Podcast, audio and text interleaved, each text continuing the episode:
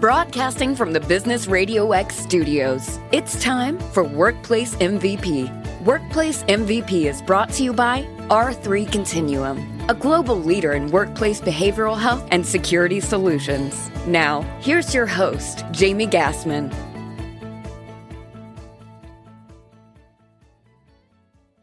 Hi, everyone. Your host, Jamie Gassman here, and welcome to this episode of Workplace MVP. I'm excited about this episode as it shares the story of an amazing leader who has had to navigate various trials and tribulations throughout her life. Now, for some, facing challenges can be debilitating, keeping them from moving forward or accomplishing their dreams. But for this workplace MVP, it strengthened her resilience and provided her with learning opportunities that have helped to shape the successful leader she has become today. So, looking out over the last two years, a number of leaders have faced various challenges as we have experienced personal and professional altering situations. And in some cases, having to navigate uncharted and unknown waters as we have ridden the waves of the COVID 19 pandemic, employment shortages, changes in our work environments, and more. So, how do we as leaders look at these challenges we have overcome as opportunities for personal and professional growth? How do we look on them as a silver lining when at times the challenge was quite difficult? Well, joining us today is Workplace MVP Angela Ammons, CEO at Clinch Memorial Hospital in Homerville, Georgia. Angela will be sharing with us her story of resilience, triumph, and tenacity as she took her role as CEO of Clinch Memorial Hospital. So excited to have you here on the show, Angela. Welcome. Thank you, Jamie. Thank you for having me here. So let's start with you telling us your story because it helps to give some insight to the leaders that we have uh, listening in on how you became the leader that you are today. Well, I have been here as CEO at Clinch Memorial Hospital. September was four years. Before I became CEO, uh, statistically speaking, I wasn't supposed to be here. Uh, my mother was first generation American. She had immigrated here she met my um, dad several years ago when he was serving in the um, war in Korea. And she and my baby brother, or my older brother, he was a baby at the time, came over. And she really had never had an education. So, uh, and even today, she has about a third grade level basic prose understanding and uh, literacy and able to read and write at that level. So, um, I guess a tumultuous childhood with lots of challenges in itself and uh, caught me or led me to be a 50 year old high school dropout. And I was homeless um, at different times throughout those teenage years. And so here I am being CEO of a hospital. So that's why I said, statistically speaking, I'm not supposed to be here. But several years ago, I went back and got my GED went to nursing school at Coastal College in Brunswick, Georgia, graduated, immediately went into critical care nursing. And then uh, various roles presented themselves for me in management and special projects and so forth in uh, the nursing world. And I have gone on to lead medical teams into Honduras for missions and I started a nonprofit to hopefully one day build a free medical clinic in Honduras in this village that I'm just in love with there. But someone who had went on the mission team with me had piqued my brain or asked me questions about the hospital here in Clinch because her husband, I think, serving on the board. And next you know, I get a phone call where they want me to come and speak to the board and to see if I would possibly be interested in a CEO position. And here we are. And at first, I was like, oh, you know, I'm very excited about the opportunity, but I'm not a CEO. I'm a registered nurse, nurse manager. It's very flattering. Thank you. And they're like, no, come and talk to us. And so the uh, person who is very competitive, that side kicked in and said, why not? Let's go and see what can happen. And here we are, four years later. So I um, have five children. We live in South Georgia, and they are studying various um, different fields, and we have one teenager left at home. So that constitutes my very busy life up to this point. Absolutely. Sounds like it for sure.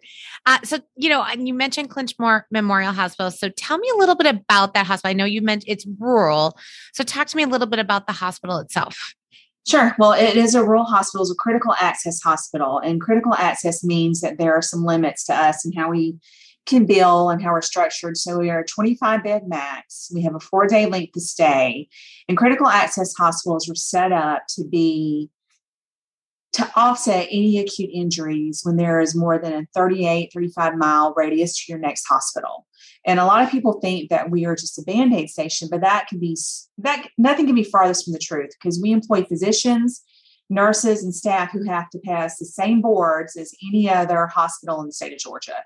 So the great thing about us is if you were to experience a motor vehicle accident, cardiac event, or some other emergency, we have all the contacts network that we can actually get a helicopter here and fly you out, or can um, create um, an efficient path for you to get the help that you need. And the hospital has been here since 1957.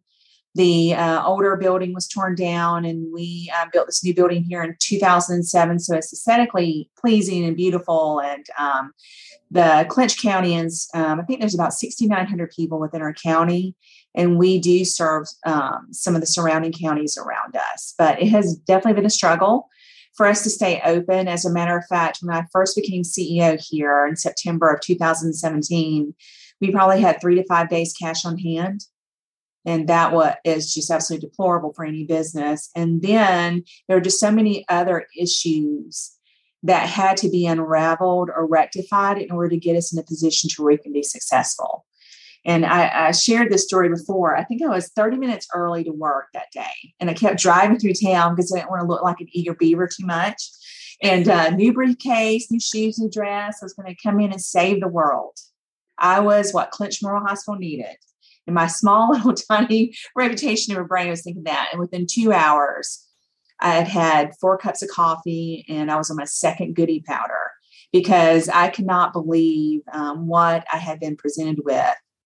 Very good people, I think, in the heart of things, but just not very uh, current or inept to run a hospital.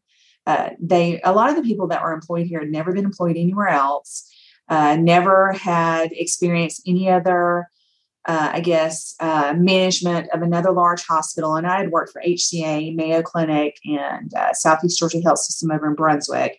So uh, I had, I guess, a various, a varied working knowledge of different hospital um, entities and some of the things that go along with running a hospital. So I was in quite shock for the first couple of days there.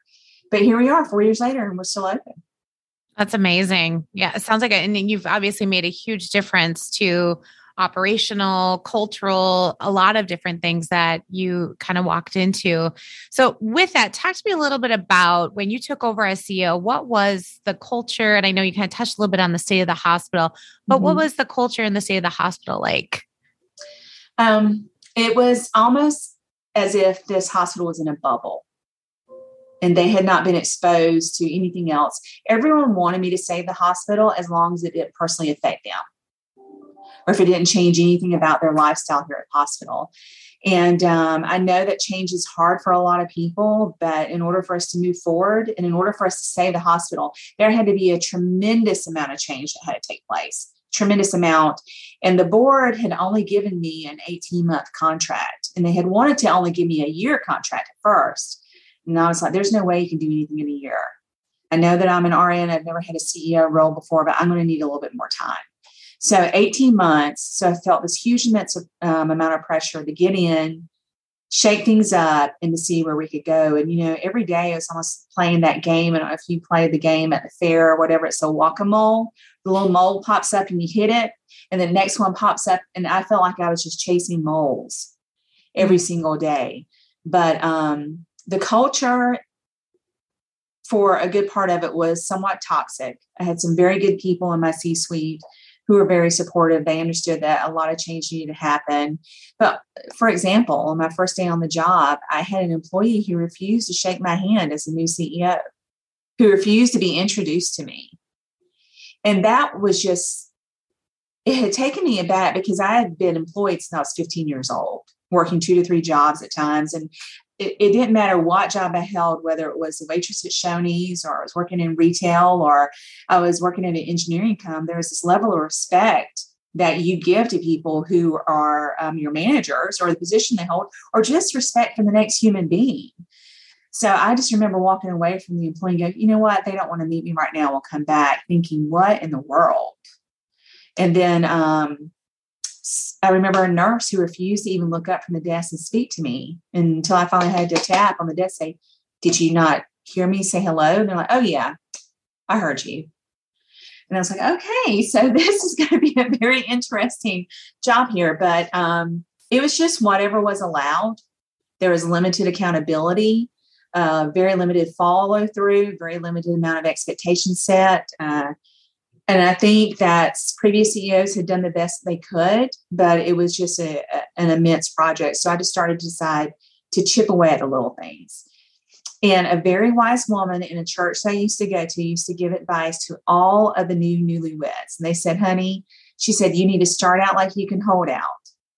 And the new women, like, what are you talking about? What does that mean? If you want to be sugar and kisses and uh, full face of makeup every single day, you got to do that for the rest of your life because it's not fair to the husband when three months in you're tired of that and you revert back to another lifestyle. So I've taken that kind of advice into the business. It's hard for you to start out easy and then have to get harder because your employees are not going to understand that. So I believe in being tough but fair and being very direct from the get go. Tons of respect in there, but I had to be very direct with some of the things. So I remember going to my CNO, and she is a phenomenal employee, and I don't know what I would do without her. But I told her about my experience with a nurse, and I told her, I said, get it cleaned up and get it fixed immediately, or I'm I'm going to have to take care of the issue because if she's doing that to me as a CEO, I don't know what she's doing to the public. So we need to rectify the situation immediately. But it was just instances like that. Um, and then the community, being an outsider, not from here, being half Asian, uh, I think has been hard to accept at times. Uh, there's a lot of judgment, especially when you're a female CEO and you're taking on a role like this. And I even heard negative comments from people who I thought were my friends about how I potentially got the job. And so it was just hard during that first year to be tasked with trying to save a hospital, change the culture, and then dealing with the personal attacks that come with that. And it's still not easy. I think once a quarter, I make someone upset in the community. I'm in this closed Facebook group. How do we remove the new administrator? Now, I've been here four years, so maybe when I'm here 10 years, if I'm still here, maybe I won't be new anymore. But uh, so that happens on a consistent basis. So it's just one of those things. But, you know, Jamie, looking back, I believe that my entire childhood and lifetime prepared me for the things and the challenges I would have to face here. Because if someone had a very sheltered lifestyle, if someone had not had to overcome a lot of obstacles, had been put in situations where people were just really horrendous to you, I think they would have walked out the door and people have walked out the door. And sometimes when I've had insults or whatever hurled at me, I'm like, is that the best you can do? Because I've heard a lot worse. That doesn't bother me at all. So I, I think that helped prepare me um, for this position and maybe other things in the future. I don't know. Yeah. Wow. Yeah. And that definitely sounds really challenging, you know, because you're trying to make a difference and, you know, having people understand and provide that respect to help along the way would make it that much easier but mm-hmm. it's almost like they've created those obstacles so looking at that I mean, because change is hard i mean change management is such a especially in an organization where you're it sounds like they probably had multiple CEOs that had come and gone prior to you coming on board while they're trying to fix the situation. And, you know, creating change can bring so many, you know, additional obstacles in and of itself. So, how did you approach that? What were some of the ways that you approached that change management process, knowing that you were already getting kind of some deflection of, you know, frustrated feelings and disrespect? And how did you kind of in, in implement that? What were some of the ways that you approach that that you feel helped to kind of overcome some of those challenges? Well, it's a it was a multifaceted approach, and some days I thought I had it nailed down to a science, and then you know sometimes you have to start back to the first page. But I created a whiteboard. I had a whiteboard hung in my room, and I created wants and needs. Okay, and I think I'm on my second or third whiteboard where I've erased it and started all over again, and I had to focus every single day on the things that absolutely had to happen. Whether it's applying for accreditation, um, looking at our charge master, going back and looking at policies and procedures, and things that are supposed to happen on a routine basis hadn't happened in years. So not only was it you had to get it done, but you're looking at 10 plus years of work that you had to go through. But just looking at that and being able to cross off with a red marker the things that we accomplished kept me going. Um, and rallying the team, I had to make sure that the board had um, my back 100%. And at times, it can feel like they don't, but you have to remember the end goal. Okay. And uh, to remember, as long as you know that you're performing at your best capacity, your feeling for that day cannot be dependent on the feedback you get from somebody else. And being a novice CEO, being very new at my role and being unsteady for the first six months, I probably caused a lot of undue stress upon myself, wanting positive feedback, wanting it, you're doing a great job, wanting the employees to like me. And guess what? I didn't get it. I didn't get it at all from the community, and some I've had some bad uh, discussions with boards and uh, with employees. So then I had to come to the sharp realizations like Angela, you're wanting a fuel for your fire that you're not going to get. You're going to have to learn to stoke that thing on your own and not wait for positive feedback. Just just keep your head down and do the best you could. So I created a good team of immediate support in the C-suite, and I was very direct with all of them and said, "Look, I'm a very transparent person. I'm never going to be 100% right all the time. I will fail. I will do my best to admit the times that I failed, but I need you to be able to admit that with me as well. And together, let's come up with a solution. Don't think you have to hide anything. I don't want you to hide anything. If you don't know an answer to something, just admit that because I'm going to do the same thing with you. And we set some goals and we gave everybody a toolbox to be able to reach those goals. And if you couldn't get there, we had to give you the opportunity to seek employment elsewhere. And a lot of people in our county thought this hospital was established to be an employer of Clinch County, and that cannot be farther from the truth. The hospital was established to provide excellent patient care for anyone that came through that door. And we are tasked with making sure that we have the right people in place to do that. Okay, so there was a lot of nepotism that um, we had to alleviate within their facility. And there were a lot of hurt feelings associated with that. And uh, a lot of people just thought it was a personal attack, but that wasn't true. So that was one of the things that we do had to do and we're still facing. And I think that a lot of people, a lot more, the percentage is shifting to where people understand that. And I used to tell my children, I still do. Remember, you are the average of your friends. Look around at your friends. If you don't like what you see, you need to do a little bit of closer eh, introspection because you're probably that average. So when I became CEO, there were uh, years of people that I'd worked with who had heard I'd taken the position and said, Angela, we always want to continue to work with you and for you. If anything comes open, let us know. So, for the first time in several years, we had people who could get jobs anywhere, but they were choosing to come and work in Little Clinch County, BSN, master's degrees, years of experience with compliance and so forth. And so that made my job a lot easier is having a great team who had the same work ethic that I did and who believed in just staying until the work was done and being honest and laughing at each other. Now, there has been times when we have had spats, but that in the day we leave with the respect that we're just here for the common goal. And um, I think if it had not been years of me doing the best I can in previous jobs, and that reputation would have not followed me. Mm-hmm. And uh, so, whenever we have a new nurses come in or anybody through orientation, I ask that I have a few minutes to introduce myself and speak to everyone. And I tell them, you are in a constant job interview every single day you show up for work, whether you believe it or not. So it's important for your uniform to be right, the dress code is, code is appropriate, for your personality to be on spot because you don't know the person that you're working with next to you will be a, a future employer, a future reference, a future anything. So that's the way I, do, I, I try to operate in. That I don't know if any of the people that are working for me I may not be working for them in the future. But I think that has what helped me be as successful as I am and to obtain the positions that I did is that earlier on when you're homeless and you're by yourself and you don't have anyone to help you, um, there have been some pretty dark moments in my life.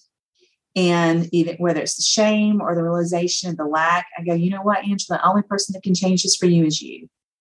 There isn't one person on the face of this earth that owes you anything, not one thing. And if you want to change the trajectory for your life, you've got to get out and work for it. And that meant working three jobs, that meant going back to college after you get off your second job and doing night classes. But um, keeping that mindset that whatever you want out of life, you work for it and it's not handed to you, I think really has helped us as a team here at Clinch Memorial Hospital get some of the recognition and the notoriety um, that we have thus far. Yeah, which is, you know, sounds well deserved. And it's such a great, I love that concept of, you know, show up to work like you're always on a job interview. Mm-hmm. You know, it's, it kind of, I always say it goes the same way when I'm like traveling. I know I, you know, always travel dressed ready for potentially anybody that I might meet because you never know who you might be sitting next to. I don't know so who you're going to run into. It's like it never fails. The day yes. you leave the house without makeup because you're just going to run to the store, rip t-shirt or something because you've been cleaning all day. You see someone. I'm like, oh my gosh, there's no chance for a second uh, chance of this ever again.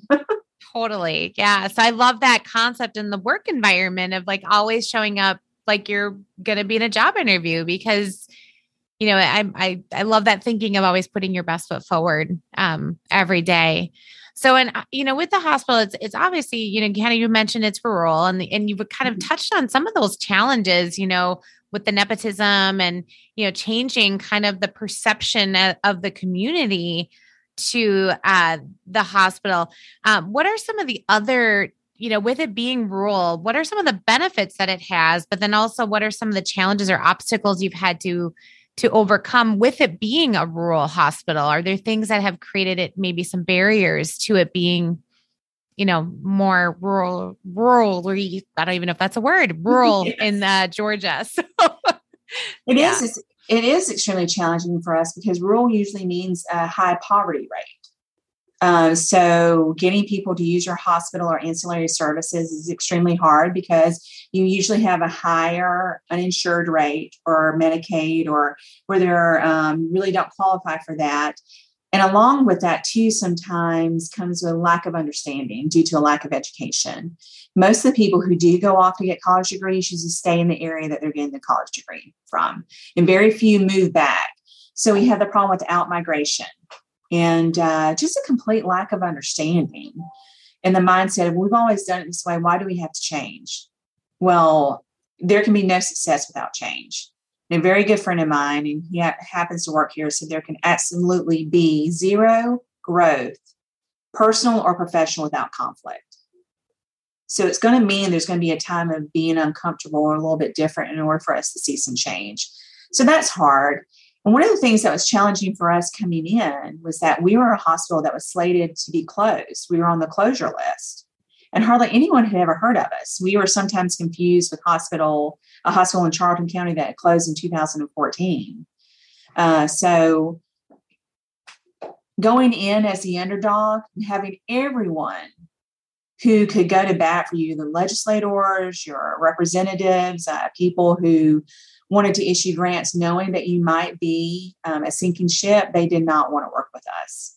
So that was extremely difficult and extremely challenging. And then having um, a board who's a good hearted board, but was um, void of the healthcare management um, aspect, didn't understand a lot of the terms of a critical access hospital. See, critical access hospitals are set up much differently than PPS hospitals usually in any business, if you want to make a profit, you save money, you cut back and you put money in the bank.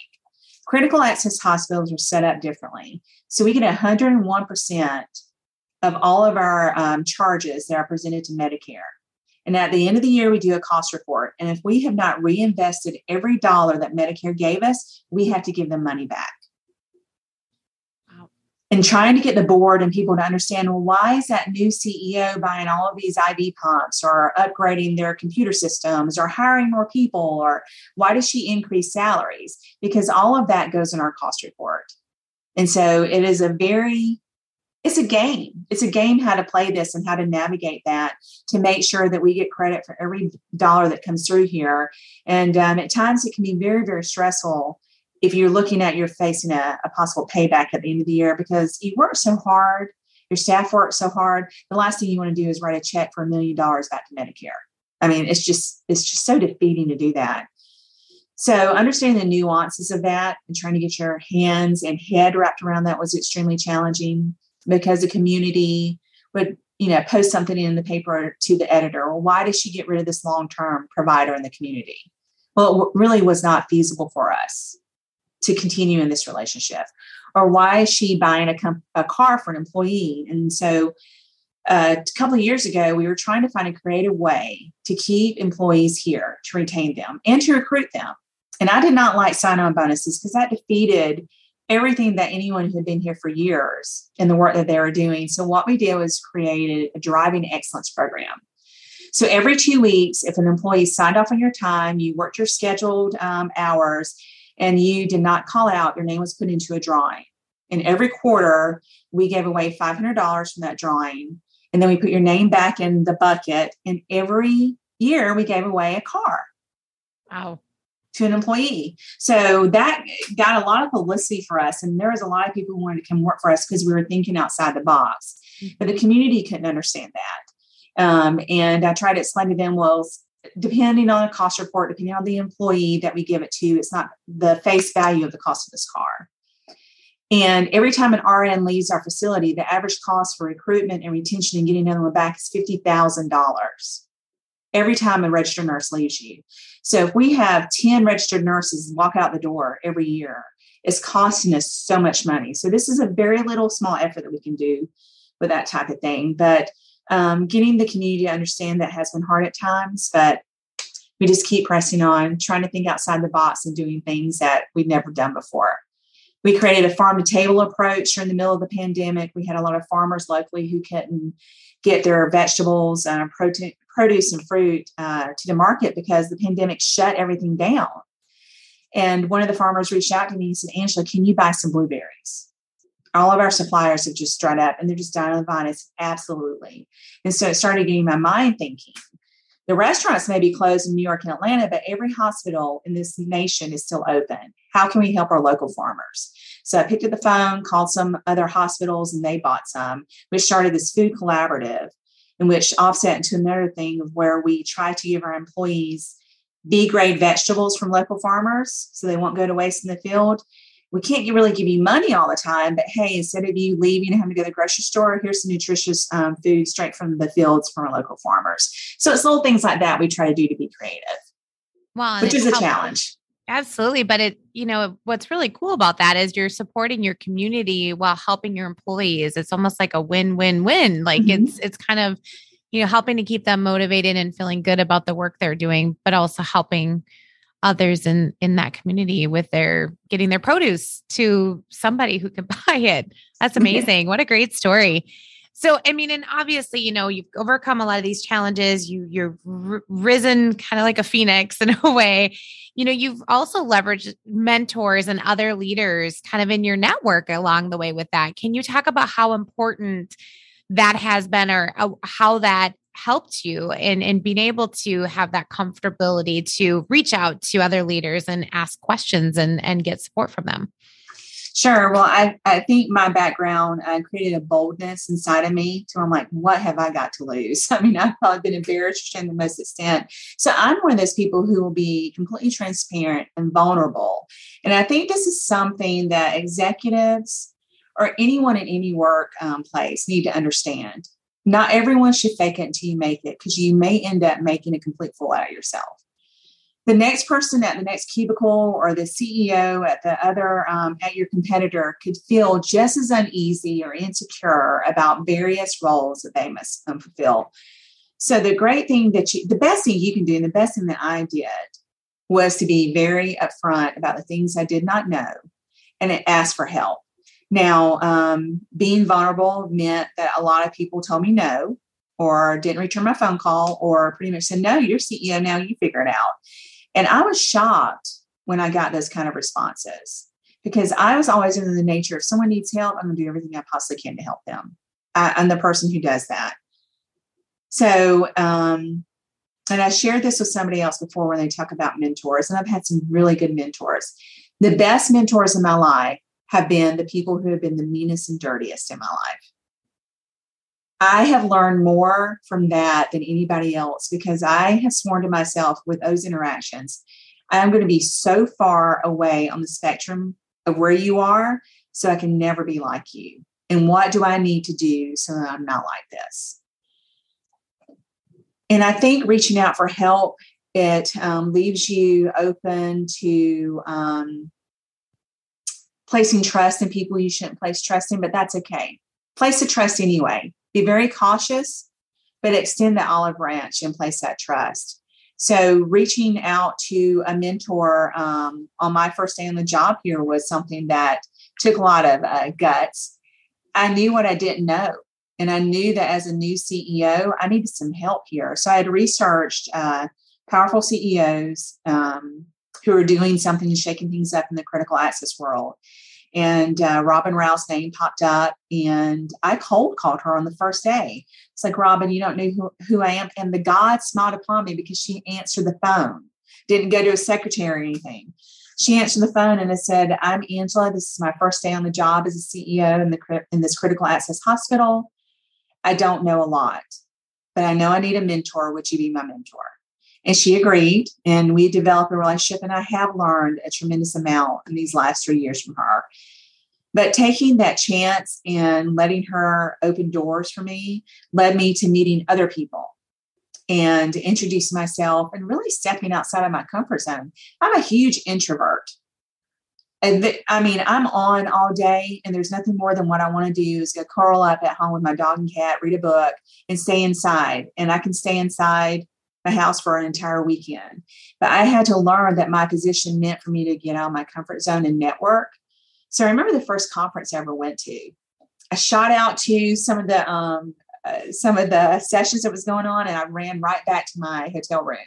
I wanted to avoid the cocktail hour, the meet and greet hour, because I felt that I was not adequate enough to mix and mingle with other CEOs, even though I held the title as CEO even though I was pursuing a master's degree, even though I had overcome so much that would put people in a grave and that would stop people years ago, I let my inner voice tell me, You are not there yet. How dare you get out there and give a business card, introduce yourself as a CEO when you're so new in the game? But you know what? That I'm looking back now, I wish it had not stopped me and we let our inner voice and fear stop us from stepping out and obtaining the things that we should obtain and going after the things that we should because of that voice and also criticisms from other people. And that year, as a new CEO, I remember sitting in a session for this group called Hometown Health, and someone won CEO of the year. And I was like, I'm going to win that one year. I promise you that. The next year, I won it. And there were a lot of people who felt like I shouldn't have gotten that award. And I knew it and I could sense it. Uh, there have been people who've been CEOs of hospitals and rural hospitals for years and hadn't gotten it. And then the next year, I was asked to give the keynote or a keynote message or a speech at the same conference. And my opening line was, a year ago today, I received CEO of the Year award. And I said, just like a lot of you who are sitting in this audience, I didn't think I deserved it. And I can feel the tension break in the room and um, being vulnerable in that moment i felt let them be open to the rest of my speech. And we got hospital of the year um, that year uh, after um, that speech was over. But uh, mentors have come in different shapes and sizes. Some of my biggest mentors now are my employees that work under me. And I, I hate to say work under me and work with me uh, there are some hardworking, very smart, intelligent people that teach me things every single day. And I truly believe in surrounding people, um, so being surrounded by people who are smarter than me. If I'm the smartest person in the room, I need to get out of the room. And I tell them that all the time. Uh, people who uh, I thought were my mentors in the past truly were not. And I realize that now. Uh, but they were. I hate to say that because I'm still learning from them. And being in the position of uh, being mentored, I think it's hugely important that I try to mentor someone. And I'm usually shocked and taken aback when I get someone reach out uh, that reaches out and say, "Will you mind being my mentor?" And I'm like, "You want me? Are you sure?"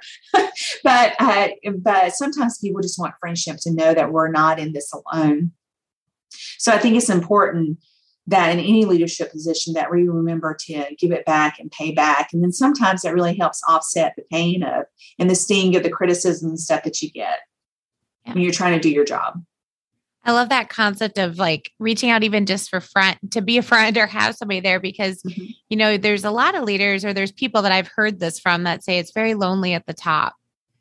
And from what it sounds like to you, you've really taken an opportunity to embrace those that are, you know, either working with you or can help you in some way from a networking perspective and you know ones that may be a little bit more negative you're going yep that's not what i want to be. So that helps me to grow as a leader. But mm-hmm. you know really kind of finding a way to not be lonely at the top so that you can continue to to thrive in a way. So very interesting. Hugely important. Yes. Yeah absolutely. So and you've navigated a lot of discomfort when you've been put in different situations. I know you shared some on you know having to choose your battles as you moved into this role. Can you talk a little bit about that? Because i know sometimes you know when you get into like that leadership role and you go into a meeting you're like okay this is something i have an opinion on. I, I should fight for it. But i think what was really interesting about a previous conversation you and i had where you shared some examples of yep that's not a battle i'm going to take on. I'm going to choose my time when i take that battle on. I really share a little bit about that and how you were able to kind of learn some control on that and choosing your battle because you ran into some several obstacles where you had to do that. I did i did. Uh, several several comments i want to make about that. One is that um, it, you can't want more for people than they want for themselves okay? The disappointment stops when you realize that. So with employees and i'm still trying to get past this i hire really quickly and i fire slow and um, a lot of time people think that, oh, this person has a position, so they should know better. They already should know better. But that's not true. You've got to be able to have some very tough conversations. Now, don't criticize a person every single day that they're walking in the door, but for the bigger things, or for, hey, do you want my help with this? I, and let me tell you how I thought this um, meeting went today. Same thing with my board. They were a fairly new board when I started, and we were each trying to prove ourselves. And there were some uh, very tense conversations that we've had to have. And me not having that boardroom experience before, I learned that I had to learn how to regain or gain my composure and pose questions in a different manner. Or if I didn't get a yes today, it doesn't mean it was a permanent no. That I just had to redirect and find out what the root cause of the issue was and then just re ask at a different time.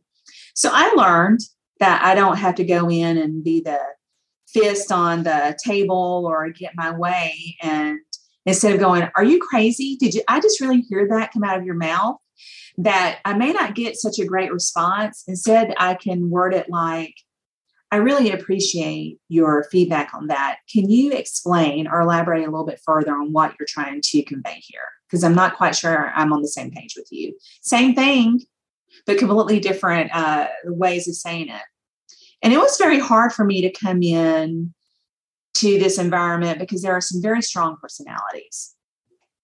And anyone who's ever managed a team of physicians or have had to be a CEO of a hospital or a physician practice, uh, physicians at time uh, can be hard to manage, especially if um, they've been allowed to run the show for an extended period of time. And we as females, not only do we constantly second guess, well, do I deserve to be in this position? Should I ask for a raise because I'm not sure I deserve that? Uh, should I say no to this, even though that I know it's out of my scope of practice because I really have got to prove myself? Not only that, but then we have to battle the inner voice of you're fat. If you're a little bit skinnier, you know, you look better in that suit, or do you really need to eat that donut today? should you be eating both sides of that bagel, Angela, before you came to the office? But um, we constantly worry about our image. And so I remember uh, a physician who was well respected in the community. When I walked into a meeting, it was a med staff meeting, he called me out and he says, Miss Ammons, have you lost any weight? Because it doesn't look like it.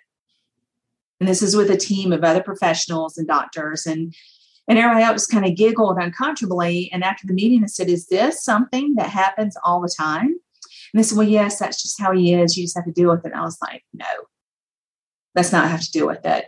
And other people say, Oh, just don't worry about it. That's how they are. I'm like, You don't understand something. In any other setting, this person would have a lawsuit against them if this you're telling me this is how they treat everyone. So um, I had my back against the wall just because I didn't have another physician and so forth. So I told myself, you're going to fight this battle, but you're going to fight it at the right time. But still, I would get a phone call randomly, phone call from this um, person. They were saying, AA, because Angela Ammons, I only have a, one question for you. And I'd say, yes. What's your question? Are you still fat? And they would laugh and hang up the phone. And I'm a size eight to 10, average female in America is 14. So I never consider myself fat. Well, we all do a little bit, but I was like, oh my God, not only do I have to worry about three days cash on hand and payroll, I've got some idiot asking me about my weight in a professional setting. I'm like, oh my God. And then I would walk in uh, to a performance improvement meeting, a CQI meeting, and this person would say, I think our next performance improvement plan should be to reduce Mrs. Ammons' BMI because she's really not overweight, she's clinically obese. And I would appreciate it when you go on your walking club tonight, if you happen to run past my house, to call me and tell me so I can hold my china cabinet in place so the china doesn't bounce out. And I remember a new physician that I had hired sitting there staring at him, and his collar was getting red because he was new and he didn't know how to navigate it. It's just like, I cannot believe this behavior is happening here. But another time in another place, I was able to address it head on. And that behavior towards me does not happen any longer. I was able to stop it. And I believe that I have gained enough uh, uh, respect for myself that I can go towards any, to anybody in the community and say, this is a behavior that's happening. We could get sued for this type of behavior. This is lateral violence and harassment. This will not be tolerated in our facility anymore. And I said that. And so, um, as far as I know, has stopped. But I had to remind myself that I could not walk out the door every time it got uneasy for me, or every time it was not comfortable, or every time I wasn't getting flowers and champagne tossed at me for doing a good job. When you're in a position of power, a CEO, CFO, manager, owner of your business, you've got to remember what your goal is, your end goal. And it's not going to get in any easier in any other facility or uh, business you go to. It's just going to be the same type of person, it's just a different name. And you've got to tell yourself, what's my end goal? What can I tolerate It's not going to be on the, the ledge of being uh, illegal? But you just have to keep your head up and keep going because every single employee in this facility needed me to do that. Mm-hmm. And I couldn't take it personally. I just had to let it just roll off and like this is something you're going to have to face every single day um, or intermittently. But you have to remember you're here to save the hospital and you're not going to get a parade every single day when you come in here. It's just not going to happen. And I think people forget that. I think at times we're a little bit more um, sensitive um, than we should be, and we walk out the door. Mm-hmm. And then we forget the true mission of what we were set to do here. Yeah. Well, and that had to be, I mean, that was one of those moments where, you know, planning your time to address it when you could make the biggest impact as opposed to trying to navigate that too soon and not getting to that end goal that you were. Sure. Because I wanted to quabble. If I wanted to do a, yeah. uh, an immediate quabble back and forth, then I think everyone at that table would lose respect for both of us. Yeah. And I knew that respect had not been lost for me, and I wasn't going to do anything to add fuel to that fire. So, yeah. you know, you can get in a fight sure fights are very easy, a verbal squabble, but I knew that I needed to hold my place in time and I would have my due day of being able to reckon. so. Yeah, absolutely. Wow. And good for you. Cause that, that would have been a really hard one to, to, to sit and take. But then, you know, I, I admire your strength in that moment to just, you know, okay, all right. Yeah. And then sometimes you have to have private conversations. Yep. Like when someone was just acting very irresponsibly and they and you really felt they didn't know any better. Very young people, they graduate and immediately, I have my master's degree, I know what I'm doing. Or I have my bachelor's degree. You can't tell me everything because my degree at Georgia Southern has told me everything, or my degree at UGA. And sometimes you have to pull someone down, sit them down and say, private conversation between you and me. Where do you want to go in life? The way what you're doing now is never going to get you there So if you want to listen to my advice, I'm about to tell you that. And those conversations can be extremely hard because these people are so young and fragile, sometimes 22, 23, just graduating college. And uh, they probably have a dozen trophies at home where they've got a trophy just for showing up. So having someone have a hard conversation with them are very difficult. But I'd much rather have hard conversations, performance improvement plans to help them achieve the goals they have for them, just to fire somebody every six months or a year just because it's not working out. And I think too many times executives and people in leadership roles look the other way with the idea they should know better. Why do I need to tell them that? People need to be told. I need to be checked. If I roll my eyes and I don't catch it, I have people who's going to be in that meeting say, Angela, your facial expression, or Angela, you got a little bit loud in that meeting. You shouldn't do that. I have people in place to check me, and that's so important. Yep. Oh, I love that. Um, so we're going to jump into a, a, commercial from our sponsor real quick. So, Workplace MVP is sponsored by R3 Continuum.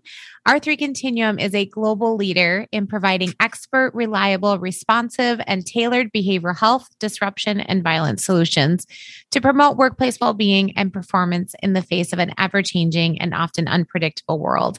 Learn more about how R3 Continuum can tailor a solution for your organization's unique challenges by visiting r3c.com today. So I like that thinking about you know having somebody in place to check yourself. That is so spot on. I, I completely would agree with that. And you know i tell my staff as well you know it's okay to to call me if i on something too. I expect the same in response. Um so in looking at some of the key learnings that you have as a leader since taking on this role, what what would some of those be? Um, one of the biggest things is never stop learning. Some people like I'm CEO, I never have to go back for anything because I don't need to know anything else. That is not true. I work and I think all of you probably work ungodly hours, but I'm always looking for other avenues to learn and improve. Is there a conference that I can attend? Is there a podcast I need to regularly listen to on my commute? What books do I need to read? Who do I need to continue to mentor me so that I can be sharpened? Because iron sharpens iron, right? So one of the um, a lot of people would not have done this, and a good friend of mine said, "I would have never made this call if I were you. You've got some guts." After winning Hospital of the Year award, which was a backup to being CEO of the Year award, which also in the middle somewhere, I was featured in Time magazine. This hospital was featured in Time magazine for some of the work we've done. I couldn't understand something on the financials of our financial report. And I had a good friend who was the CEO and CFO at another hospital. And I reached out to him, Kerry Trapnell at Albert Memorial has been a godsend to me. And I said, Kerry, I don't understand this can you help explain this? And maybe we should put this in another format. Well, a lot of people would have responded, didn't you just win hospital of the year? Or, you know, you're supposed to be the rock star. Why are you asking for help? He did. He's like, sure. What do you want me to show you? What do you want me to do? And without being vulnerable and asking for help, I would still be in that one place. So I think it's important for us to realize when we need help, don't be afraid to ask for it and to continue to educate ourselves. I mean, I thought I was done with school, but now I'm thinking maybe I need an MHA on top of an, of an MBA, and maybe I need to join these organizations and so that I can continue to be better because you don't know what the future holds for you. When I was a 15 year old high school dropout waiting tables at Shoney's, and that was when they had the god awful ugly uniforms back in the day. I don't know if you have ever eaten the Shoney's, but it was a green wraparound polyester skirt and this green and brown plaid top. I couldn't see past me paying the bills at the end of the month and working there. So you never know what the future is going to hold for you. You never know what's going to become of that. So always try to prepare yourself to be better. And I remember going to yard sales and checking out books during that time I was a dropout, where there was law books, it was college um, books on geometry and so forth. I'm telling myself, okay, you may not be officially enrolled in school, but you need to read over this. You need to try to get ahead of the game and that type of thing. So I think it's incredibly important to continue to educate yourself and to learn from other people. I think that's probably the best advice that I can give everyone. Great. So, in looking at your career and how you've grown, I know you've mentioned it a couple times that voice of fear in your in your head that we all have. Mm-hmm. And, you know, uh, what I'm curious about is you know, how do you overcome that voice of fear? It's almost like imposter syndrome, right? Especially when you get into leadership leadership roles. Sometimes you mm-hmm. you show up at that table like, wow, do I really belong at this table? And it's like, but you do. And you have how do you find that voice of believing in yourself? Because there's a reason you're at that table. You earned it. You've you've mastered certain things that have gotten you to there, whether it you know maybe it you know even if it's not educational or any of that it's your work ethic your integrity there's so many other things that get people into those roles can you talk through how how you overcome that fear how do you make sure that you show up believing in yourself at those you know whether it's a meeting or it's a presentation or it's just the day-to-day workplace sure I, I still wrestle with that every single day that voice has probably gotten a lot quieter the last couple of years. Um, and I think I can attribute to being that to being very real and honest with myself. Because even though we have a, very influential and successful people, they suffer from imposter syndrome. They may not even realize they have it yet until you can see the definition. You're like, oh my God, that's me. Because I remember reading the definition, I'm like, oh, there's a term for what I do, for what I say to myself. I can't believe it. But um, being honest with yourself and saying, yeah, Angela, you did screw up royally today. You blessed that employee out for number. You should have never done that. But you know what? Get over it. It's going to be okay. Uh, finding the people who will be honest and truthful to you, whether you want them to or not, is truly important. I do have two of those people in my life. Uh, I remember my good friend will say, Do you want me to validate you or do you want me to be honest? And I'm like, I want you to be honest. He said, Okay, then this is this and this. And there are times when you can get dark and you've had a succession of really bad decisions or there has been immense pressure at work and you feel like there's no end to it. And I can recall even this weekend of hearing the negativity seep in. But you know what? I set a time limit for it after about five minutes, I'm like, that's enough. There's not going to be any more of this. Because if it was your friend, your children, your loved one, you heard someone speaking about um, to them the way we speak to ourselves, you would immediately intervene and say, You're not talking to my husband like that, or my child, or my best friend. She is my girlfriend. What are you doing talking about her like that? We have to have that same respect for ourselves. And I've learned that more in the last two years than my entire life. Angela, stop talking to yourself like that. Look at everything you've accomplished. Look how great your children are. You're like, so what? You messed up yesterday. What about all the other successes you've done?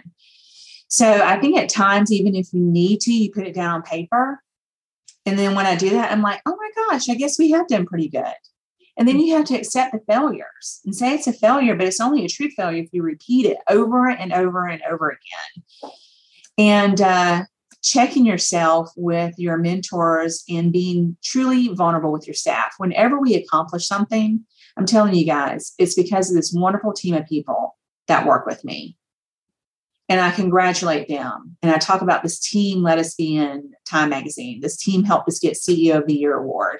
This team enables me to go to this conference and speak because if the hospital wasn't running well, I couldn't leave. But when you fail at something, I think it's truly important, very, very important for your employees to hear that you failed at something. I would say in a minute, guys, I meant to forward that email I didn't. So that's being paid late because of me. It's not because of you. And I would tell them that. Or, uh, guys, it's my fault. I dropped the ball on this. I get, let you down, but it's not going to happen again. So I think it's truly important for you to do that, to be real, and to have other people check you, and for you to protect yourself and to defend yourself like you would do the loved ones in your life. You cannot get beat down or go into that dark place every single day and then go out there and perform to be and perform to be the light of your facility for your home, for your friends, or anything. If you're constantly beating yourself down, I mean, you just can't do that. And you think you don't do it but if you wake up five minutes late or you forget to turn off the alarm you've already told yourself you're so stupid. You can't even set the alarm in the morning. Or my gosh angela this is the second pair of pants you put on and the button's about to burst. You can't you're ceo of the hospital and you can't put down a bagel or you can't reduce the carbs for 30 days and and i talk this over with my girlfriends and sometimes before you even leave the door and get in your car you've already told yourself 20 negative things And you've got to be able to stop, recognize as it's happening, and stop it. And men do the same thing. I think they do a little bit more quieter than most and because they don't feel like they can be as vulnerable as females. So they internalize that a lot. But you got to stop beating yourself up. You've got to be honest with yourself and be transparent and vulnerable. And you got to give yourself credit for the things that you do. Yeah. That's such great advice. I love it. great, great conversation. This has been so much great information. And, you know, I think you shared some very, you know, vulnerable stories of like truth around you know some of the challenges that you've overcome um, in taking on the ceo role but also the successes as well that have come as a result. I mean big congratulations on on your awards and the recognition you've received. Um, it's very impressive and we're so so glad to have you on the show. If our listeners wanted to get a hold of you um, maybe to ask questions or to seek a mentor how how can they do that? Well, they can go on our website and um, our direct line is there. But Jamie, I'm going to ask that you offer my contact information for anyone to email me or call me. I'll be more than happy to entertain, respond, um, meet someone uh, that would like to know more about us or uh, my story. I'm a open book. Love that. Well, thank you so much, Angela, for being on our show. It was such thank a pleasure you. to interview you and hear your story. And truly inspiring. I learned a lot from you. Um, so thank you so much. Really appreciate you being here. Well, thank you for having me on. I really appreciate it. Absolutely.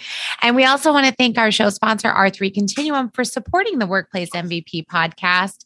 And to our listeners, thank you for tuning in. If you've not already done so, make sure to subscribe so you get our most recent episodes and other resources. You can also follow our show on LinkedIn, Facebook, and Twitter at Workplace MVP. And if you are a Workplace MVP or if you know someone who is, we want to know about it. So email us at info at workplace MVP.com. Thank you all for joining us and have a great rest of your day.